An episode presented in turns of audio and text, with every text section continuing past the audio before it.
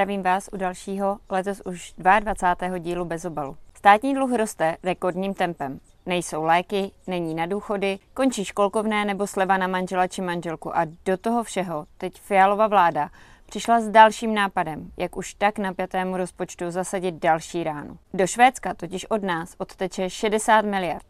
Ano, slyšíte správně. 60 miliard za 246 obrněných vozů pro armádu. Jen připomínám, že téměř stejně bude stát rušení nebo, jak pan předseda Pirátů říkal, utlumování rodných čísel, o kterém jsem mluvila v minulém vydání tohoto pořadu. Chybí peníze na důchody. A sociální vládní batoh dopadne na pracující, ale budeme mít obrněná vozidla. Přes milion lidí žije v pásmu chudoby, ale jejich osobnost bude chráněna zrušením, pardon, utlumením rodného čísla a nad hlavami jim budou létat předražené stíhačky.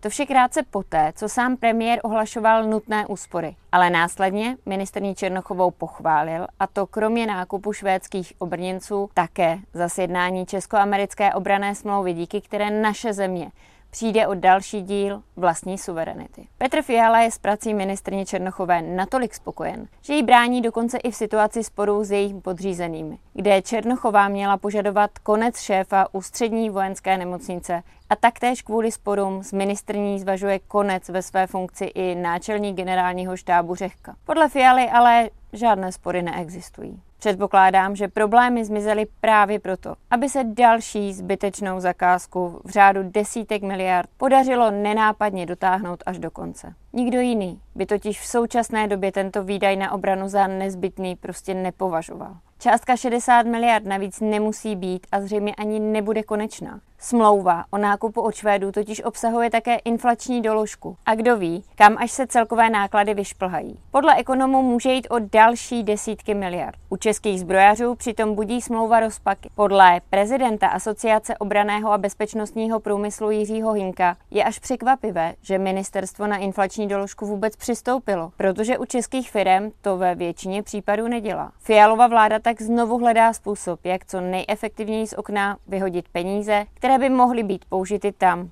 kde jsou skutečně potřeba. Ve zdravotnictví, školství, nebo v sociálním sektoru. Mimochodem náčelník generálního štábu Řehka nedávno napsal komentář pro polský deník Řespospolita, v němž volá potom, abychom se připravovali na válku. Srovnejte pouze s tím, jaká historie vznikla během prezidentské volby, když jeden z kandidátů začal mluvit o tom, že nechce válku. Prý zbytečně šířil strach. Teď když náčelník generálního štábu mluví o tom, že bychom se měli připravit na konflikt, je zřejmě všechno v pořádku. Premiér Fiala se v uplynulém týdnu také omluvil za prodlevy s vyplácením důchodu, kdy lidé v mnoha případech na vyplácení důchodů čekají déle než je zákonem stanovená lhůta 90 dnů. Takhle se stará stát o nejzranitelnější lidi v době krize? A to ani nemluvím o tom, že Fiala jako jeden z důvodů této situace označil politiku předchozí vlády. Není vám to už trošku hloupé? Po roce a půl svádět personální situaci na ministerstvech na předchozí vládu? Rok a půl byla snad dost dlouhá doba, aby se rezort v případě potřeby restrukturalizoval a optimalizoval tak, aby lidé svoje peníze prostě dostávali včas. Petře Fialo, měla bych pro vás takovou jednu radu. Místo neustálého vymlouvání, svalování viny na ostatní a omlouvání chyb neschopných ministrů, zkuste pro změnu taky jednou udělat něco pořádně. V ostrém kontrastu s prodlevou ve vyplácení důchodu pak působí tento žebříček majetku miliardářů. O rekordních ziscích majitele fotbalové Sparty Daniela Křetinského jsem tu již mluvila. Mezi lety 21 a 22 nicméně zbohatlo všech 10 nejbohatších Čechů a jejich rodin a nikoli zrovna zanedbatelně. Podle žebříčku Forbes majetek deseti nejbohatších narostl o zhruba 400 miliard. Jen pro vaši představu, ten bolestný, tedy pro pracující a důchodce bolestný asociální vládní balíček má přinést možná 90. A to ještě kdo ví jestli, protože vláda udělala při výpočtech jen účetní součet bez toho, aby přemýšleli o reálném vlivu na ekonomiku. Třeba zavedení nemocenského pojištění přinese 13 miliard. A teď si to porovnejte. 10 nejbohatších rodin si za rok polepšilo o 400 miliard korun. A stát bere na hůl důchodce a pracující. Kvůli třetině této částky. Nezdá se vám, že je v tom prostě něco špatně? A tak, jak tomu již obvykle bývá, když bohatí rekordně bohatou, chudí rekordně chudnou. K čemuž přispívá i skutečnost, že Česká republika i nadále patří mezi země s nejvyšší cenou za energie v Evropě. Platíme za energie dokonce víc než všichni naši sousedi, tedy Německo, Rakousko, Polsko i Slovensko, ale také třeba víc než Francie či Švédsko. Pojďme ještě krátce do USA. Minulou sobotu oslavil americký diplomat a politik Henry Kissinger 100 let svého bohatého života a naše média o něm samozřejmě velmi oslavně v této souvislosti hovořila. Přitom jeho minulost je značně ambivalentní a pokud bychom měli používat dva přívlastky k jeho podpisu, pak by to byl mírotvůrce i válečný zločinec. Kissingerovi bylo 15 let, když jeho německá židovská rodina uprchla v roce 38 do Londýna a následně do Spojených států, kde Henry vystudoval Harvardskou univerzitu a posléze se stal poradcem pro národní bezpečnost a pak ministrem zahraničí ve vládách prezidentů Nixona a Forda. S jeho jménem je spojena řada úspěšných diplomatických průlomů, především dohoda USA s Čínou. Dnes Kissinger varuje před možnou konfrontací mezi USA a Čínou, která by podle něj měla zcela katastrofální důsledky. Nejznámější jsou pařížské dohody, které v roce 73 umožnily stažení amerických vojsk z Větnamu. Za tuto mírovou smlouvu obdržel Kissinger dokonce Nobelovu cenu za mír. A to navzdory faktu, že jednáním předcházelo téměř kobercové bombardování severního Větnamu které mělo zemi přinutit ukončit válku. Kissinger spolu s Nixonem byl později zodpovědný za obrovské bombardování Laosu a Kambodže. Na tehdy neutrální Kambodžu bylo zhozeno víc než 100 tisíc bomb a zahynulo víc než 600 tisíc lidí. Za tento zdokumentovaný zločin nebyl nikdy nikdo potrestán. Právě v reakci na něj došlo k nástupu rudých kmérů. Neslavná je i Kissingerova aktivní role při zapojení CIA v Chile proti levicovému prezidentu Salvadoru Allendemu, který byl v roce 73 zavražděn brutálním režimem diktátora Pinocheta za aktivní podpory Spojených států. Ve stejném roce Kissinger podpořil Izrael v takzvané Jonkimpurské válce, proti Egyptu se Sýrií. Ovšem později se Kissinger angažoval ve snaze snížit napětí mezi Izraelem a arabskými státy a v této souvislosti přesvědčil Izrael, aby stáhl své vojáky z okupovaného Sinajského poloostrova. Neměli bychom ani přehlédnout Kissingerovu podporu indonéské invaze východního Timoru, kde zahynula spousta domorodců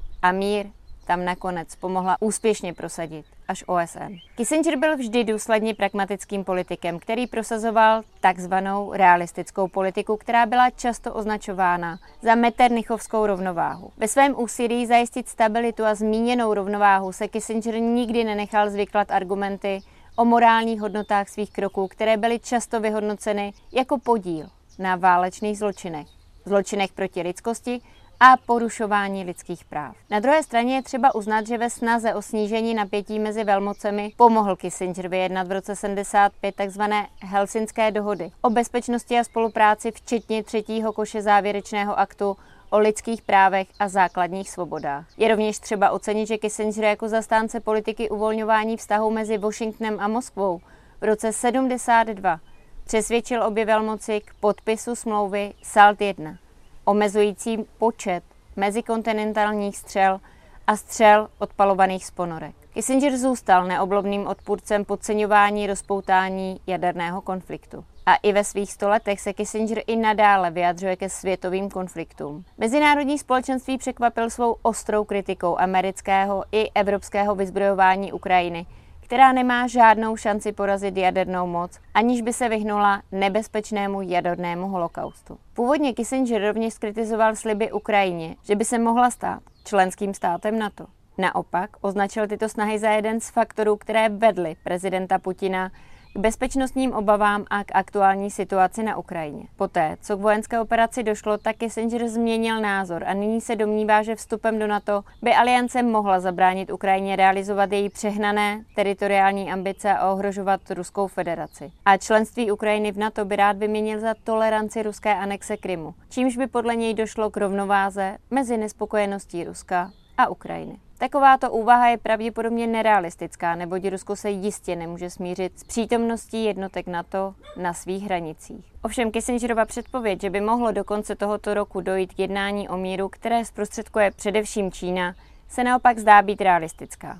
Zvlášť poté, co takové jednání nedávno podpořil i ruský ministr zahraničí Lavrov. Kissinger se sám nabídl, že by mohl odjet do Moskvy a jednat s Vladimírem Putinem. Kissinger by si přál, aby se ruská armáda stáhla k hranicím z února 2022, což však nevylučuje možnost, že by se na území, kde žije většina rusky mluvících obyvatel, konalo referendum o jejich budoucnosti a to pod kontrolou OSN. Pokud by občané odmítli kijevskou vládu, pak by se jejich rozhodnutí v zájmu míru a stability muselo plně respektovat. Kissinger taky ve svých sto letech zůstává sice velmi kontroverzní, ale stále vlivnou osobností. Ve Spojených státech demokraté i jeho republikáni velmi nelibně vnímají jeho ostrou kritiku jak prezidenta Bidena, tak i Donalda Trumpa jako politiků neschopných zajistit mír a prosperitu. Na závěr opět nechybí pozvánka na důležité akce. Už v úterý 16. června, tedy za týden od 15 hodin, proběhne veřejné slyšení k petici KSČM proti zvyšování věku odchodu do důchodu v poslanecké sněmovně. Bude to v jednacím sálu petičního výboru na sněmovní 1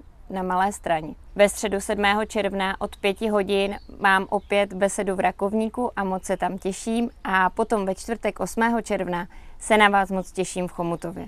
A připomínám, že už dnes, tedy v úterý 30. května, proběhne od 3 hodin před poslaneckou sněmovnou na Malostranském náměstí v Praze happening proti podpisu vojenské smlouvy mezi Spojenými státy a Českou republikou. Tak dorazte, především ti z vás, kterým není jedno, že se Česká republika zbavuje své suverenity a že tady vojáci cizích armád budou mít větší postavení a lepší postavení než čeští občané. Budu se na vás těšit. Já tam budu Pevně věřím, že nás tam bude co nejvíc. Mějte hezké dny.